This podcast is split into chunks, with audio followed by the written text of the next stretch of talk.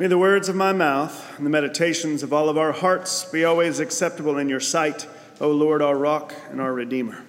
Amen.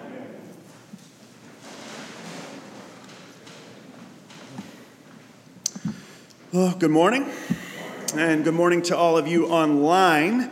Thought I would start us out by bringing us, or bringing you, the comic genius of Chevy Chase.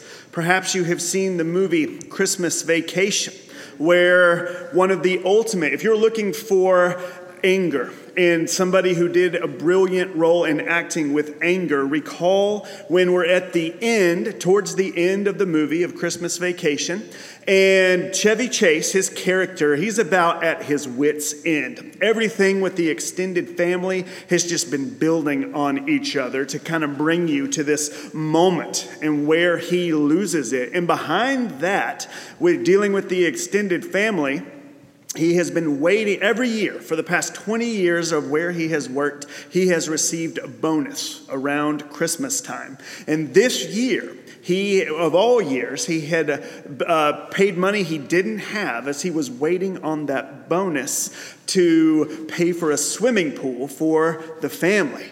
And the day he was expecting that bonus to come, it didn't come. And it's putting pressure on him. And finally, as things with the extended family seem to be, he's reaching the end, that knock on the door comes.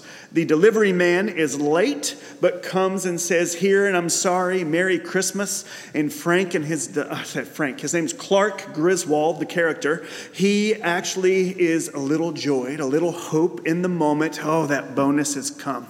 And he says, before he opens the envelope, I'm sorry if I have been short with all of you, but I was worried this wasn't going to come. And I paid a lot of money for a swimming pool that I didn't have. And when all the snow's gone, you can come and we can celebrate the swimming pool together. And as he makes this excited announcement, he finally opens that envelope and reality sets in. It is not that bonus that he was expecting, it is a one year membership in the Jelly of the Month Club. And of course, this was the final straw, if you recall the scene. Uh, for a moment, I thought about maybe trying to memorize that and act it out, but I'm, I'd be a little nervous doing that from the pulpit. But he actually says, you know, if somebody's thinking of a last Christmas present for me, why don't you go over and kidnap my boss and bring him right here? so that I can tell him to his face what I think of him in this decision that he has made to do the bonuses. I tell you this story. It's a, it's a funny story as it is set up in that movie, but it does reveal a lesson. The, the anger, human anger that can come out of, this, out of a sinful heart and it can lead to destruction. In that movie, it led to kidnapping and then all the aftermath after that. I don't know, perhaps you have never wanted to kidnap your boss. No, perhaps you have, but you all know we all know the anger that can come from our own hearts, and it can lead to destruction destruction of relationship, of a lot of things.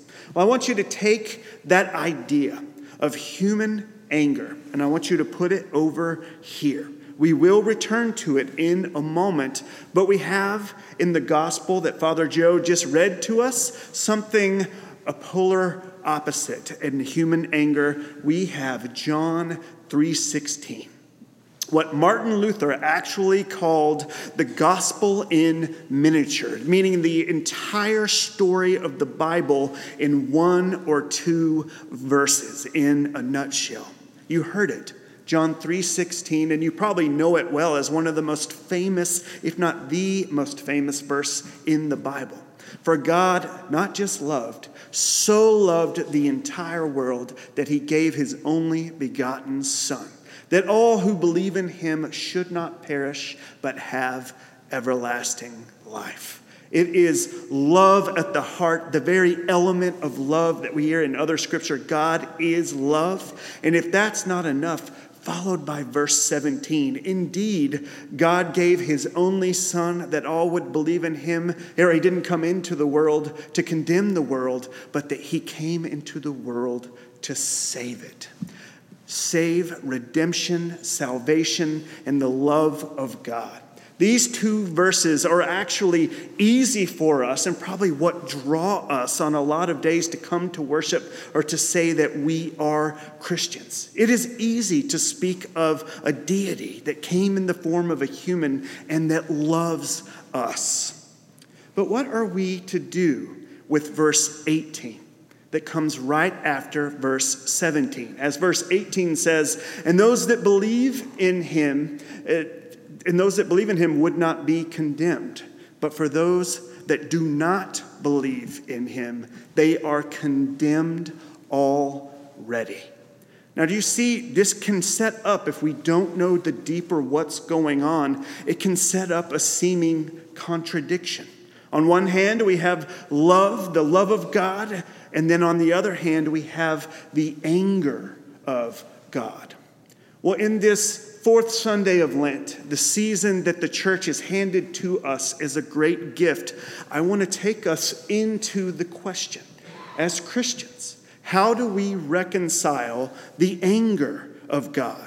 What we heard in our Old Testament reading, God sending snakes to bite people, or what we heard from Father Joe last week in, in the gospel that was appointed, Jesus actually going into the temple, making a cord, a weapon of sorts, and, and just looking very angry. What are we supposed to do with this idea of the anger of God, and how do we reconcile it with the love of God? And it's a very important question to ask because across the span of our lives, our faith lives as Christians, if you have been on that side that really gravitates towards the anger of God, a God that is demanding and, and that is distant, that ends up working itself out in the way that you live out your faith. And on the other, on the other side, with that other, if you're if you just think God is mushy gushy love, just in leaving it there in the emotive love that only humans that we can understand and not wanting to talk about the rest, that leaves a God that is that we can all too easily try to take advantage of. It's a very important question to consider in our Lenten journey. How do we reconcile the anger of God versus the love of God. Well, I want to put it, put it this way that you can't have one without the other. And understanding the anger of God actually sets us up for a deeper understanding of the love of God shown in John 3:16 and John 3:17. And in the place, the only way we can reconcile them is on the cross of Christ. As the anger of God and the love of God come down in the form of the cross upon Jesus. And there we are able to reconcile the two. First, let's look at the anger of God. And I mentioned that, that Clark Griswold scene in the beginning because we all too easily make the mistake that, that Jesus being in the temple or the anger of God, we put the human understanding and experience of our own anger that can come out of our own sinful hearts upon God. But that is a mistake, as the anger that God has, that we see all throughout Scripture, is the righteous anger of God. Where we may have anger and act out, and then it may lead us to a point of uh, frustration or even embarrassment that we dropped our filters and let everything fly. God never has regrets on the anger that He has. And as God looks at the world, he sees several things that stir his heart of anger. And it, it, just to name a few injustice, exploitation, prejudice. There's several others that, that, are, that manifest themselves as sin that can come out. And God hates sin. And this is where the justice and wrath of God come from. But what is he doesn't hate his creation. This is the other side. And a popular saying or a cliche is that the depth of love for anyone can be measured by the sacrifice of what you are willing to give up. Well, what did God offer and give up as a sacrifice his only begotten Son, Jesus, looking at the depth of the love that he has for all of us. You see, he loves us all as his creation, but he is not a God that just sits up in the heavens somewhere, sees sin, and then doesn't offer a way forward through that sin. This is how the righteous anger of God and the love of God through the cross of Christ use and are part of one another. Let me put it to you this way Have you ever known someone, a loved one, that has battled cancer or another disease and has lost their, their life to it. Now, sometimes that, that is a very quick thing, and other times it can be several years of anguish and fighting to end up in, in passing away. And if you've ever been through that, I have with, with a family member just a couple years ago, I have a hate for cancer, for what it did to my loved one. This is an illustration to look at that, that righteous anger of God and the love of God and kind of in human understanding, trying to reconcile the two through the cross of Christ. And look sandwiched on both sides of John 3:16, you have John bringing in across the spectrum of the social ladder.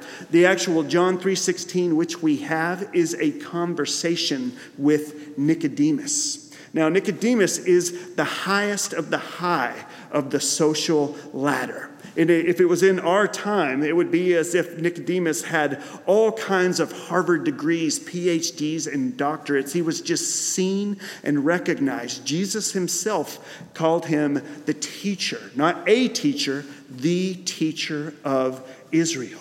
And yet, as being in that high status, God puts his finger as, as Jesus is, is they're having this conversation on the need that Nicodemus brought in coming to see Jesus by night. And as if that's not enough, right at the end of John 3, heading into John 4, John takes us to the, the lowest of the social ladder with the woman at the, the well, the Samaritan woman. If you recall this story, this, this woman, she is collecting water at Jacob's well. And she wants to avoid, because of the natural consequences of her sin, she is coming at a time, at the hottest time of the day, where nobody will be able to see her, give her a hard time. She wants to avoid that and continue into her life of hiding. And as Jesus would come upon the scene and meet this woman there, he would, he would say to her, Where is your husband? And she would say, I don't have a husband. And Jesus says, You're right. You have had five, and the one you're with now is not your husband. You see what is happening. This is an example of that Old Testament, or even that we hear in the New Testament, righteous anger of God, as well as his compassion and love on full display.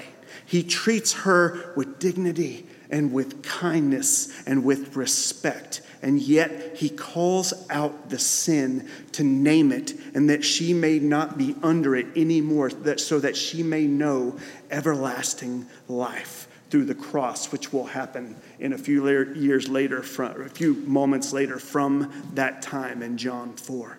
Do you see? The two encounters with Jesus that are on both sides of John 3:16 the high if whether you are at the highest of the social ladder or the low of the low. This is what our Lenten journey is about that no matter who you are, the highest status or the lowest status that says, I'm not even worthy of the love of God, this is where God, through his cross, where his anger and his just nature, his righteous anger, and that love meet on the cross. And that everything that was sinful and broken in our world and with us died on the cross with him. And because he rose again, the ultimate victory was won. As you hear this, my prayer would be that you realize that by looking and focusing upon that Old Testament anger and New Testament as well, righteous anger of God, that you would realize the sacrifice that he made and how and that it deepens the love that he has for you. This is how the two reconcile. And I would pray that in these final weeks over the coming as we head to Holy Week, that as you focus on that, whether you are in that in a high status place like Nicodemus or you're in that low status place like the Samaritan woman, my prayer would be that God puts his finger upon the need that you have right now. And as you continue, as that God continues to work in your heart and continues to sanctify you and let you know who you were and who He continues to make you and transform you into, that you could use that Old Testament righteous anger, the old idea that we have, and that it would deepen the understanding of the love that God indeed has for you. All honor, praise, and glory be to our Lord and Savior who makes this type of love possible for us all. Amen.